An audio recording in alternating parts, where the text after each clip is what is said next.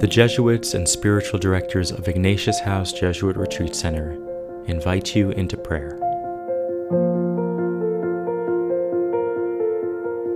As we begin our prayer time, we pause for a moment, rest our bodies, and sense God's loving gaze upon us. God is here, inviting us to be still and know that I am God.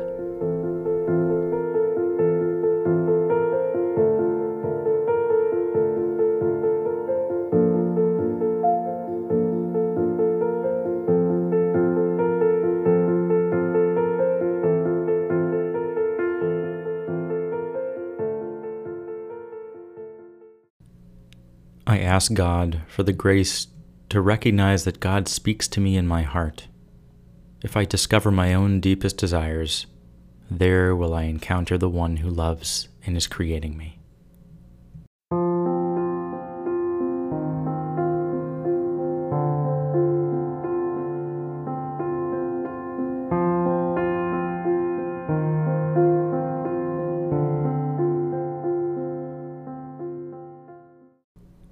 Our reading is from Psalm forty-two. As a deer longs for flowing streams, so my soul longs for you, O God. My soul thirsts for God, for the living God. When shall I come and behold the face of God?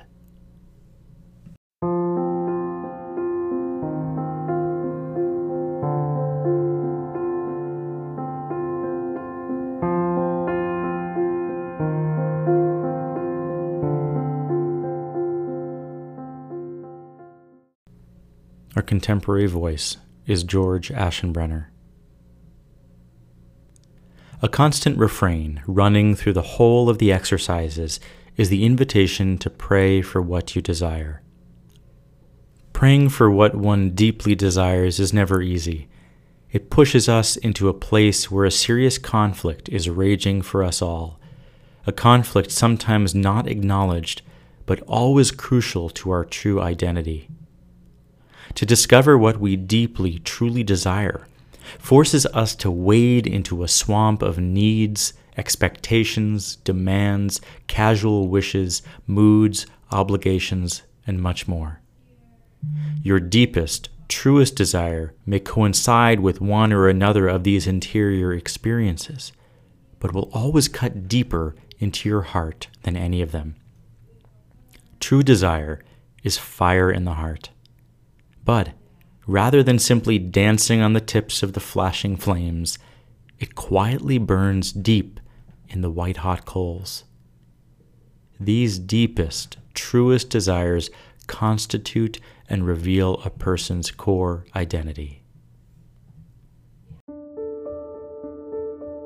Let these words sink into your soul.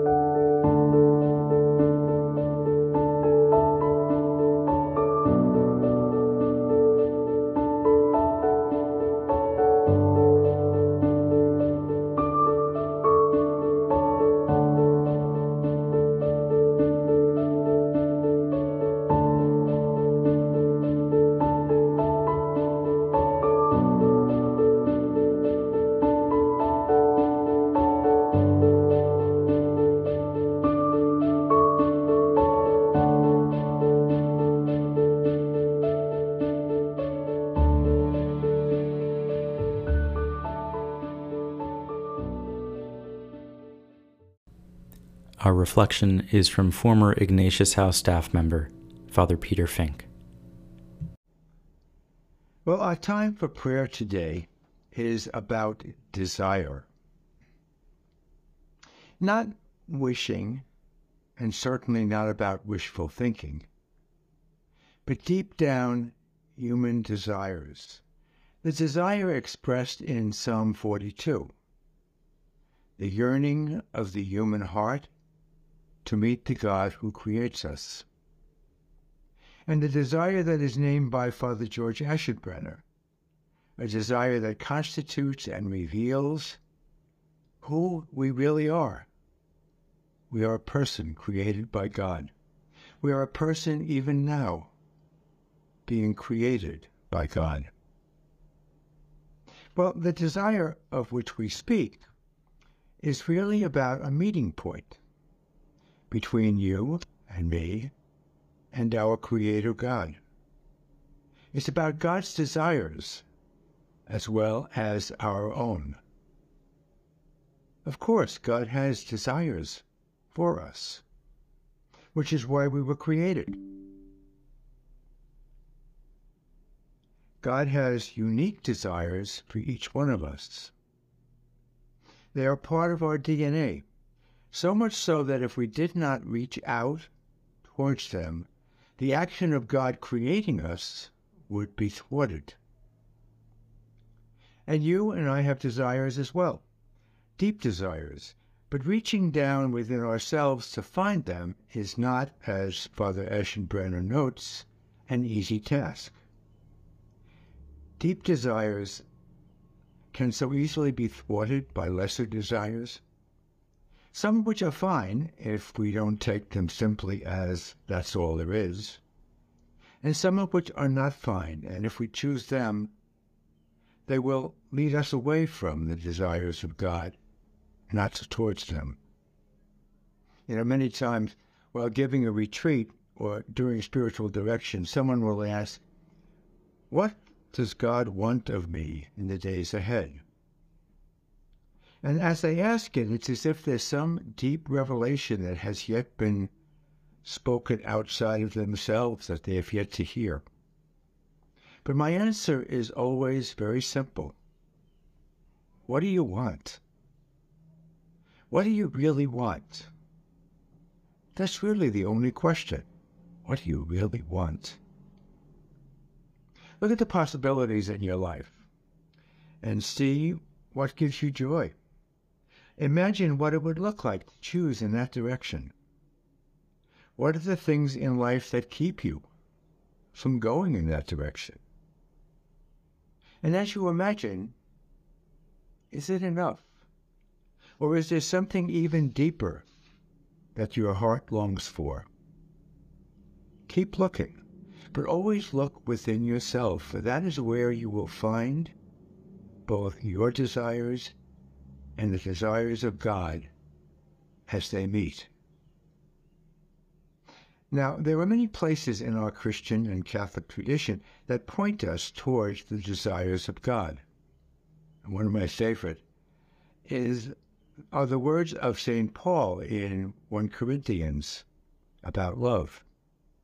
You know, they spell out what God desires for each one of us. And if we listen to them deeply, we will find God present and inviting us forward. I know you will remember them because they are so frequently proclaimed at weddings you may have gone to.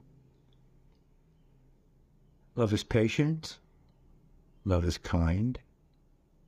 It is not jealous, it is not pompous, it is not inflated, it is not rude, it does not seek its own interests, it's not quick-tempered, it does not brood over injury, it does not rejoice over wrongdoing, but rejoices with the truth.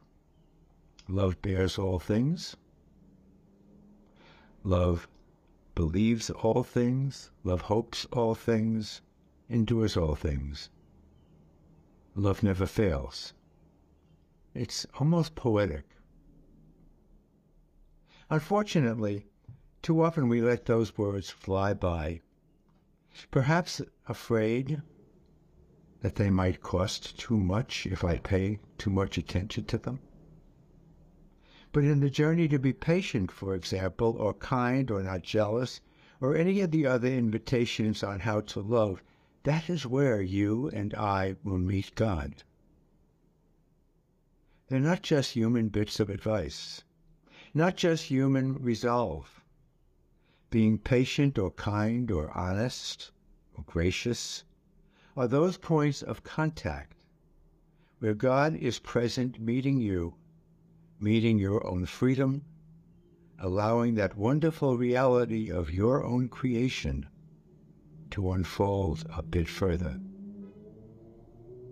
You know, another place are the gifts of the Spirit, which truly identify how God within each one of us is at work forming and shaping us.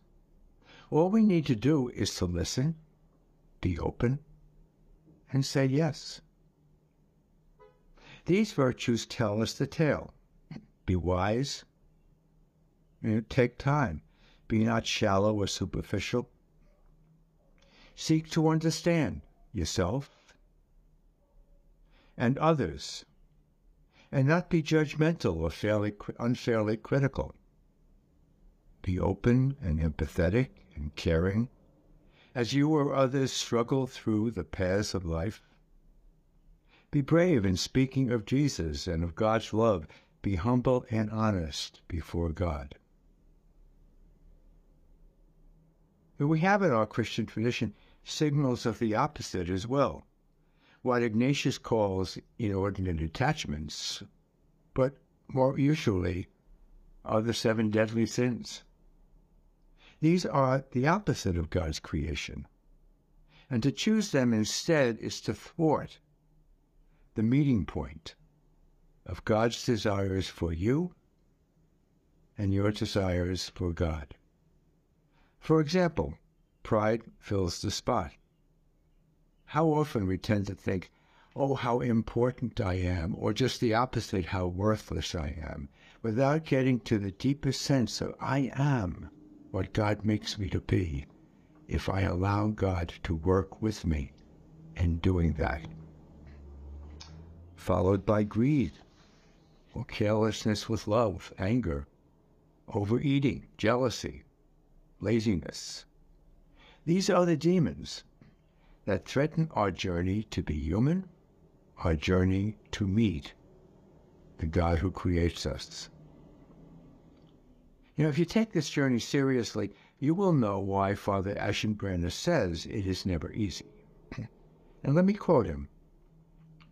It pushes us into a place where a serious conflict is raging for all of us. To discover what we deeply and truly desire, forces us to wade into the swamp of needs, expectations, demands, casual wishes, moods, obligations, and so much more. Yet at the same time, the journey through them all echoes Psalm forty-two. My soul thirsts for God, for the living God.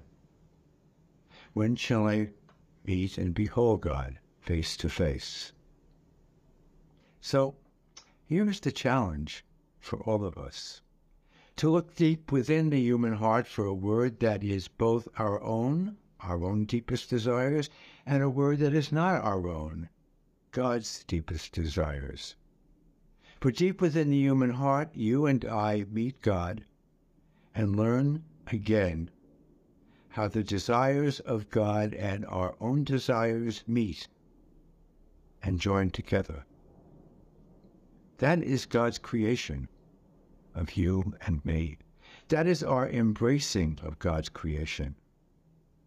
And that is where you and I join with God as God creates each one of us every day. So peace be with you. It's been good to be with you.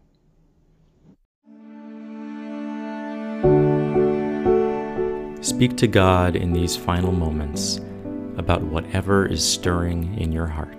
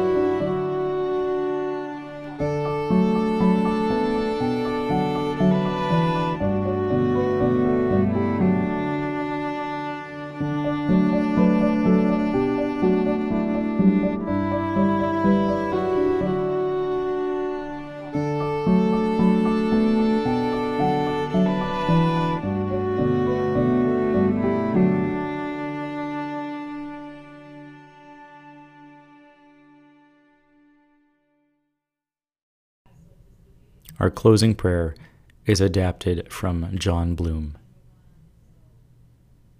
Whatever it takes, Lord, give me delight in you as the greatest treasure of my heart. Whatever it takes, Lord, align the desires of my heart with yours. Whatever it takes, Lord, increase my awareness of my dependence on you in everything. Whatever it takes, Lord, teach me to discern good from evil. Whatever it takes, Lord, keep me desperate for you when I stop feeling my need for you.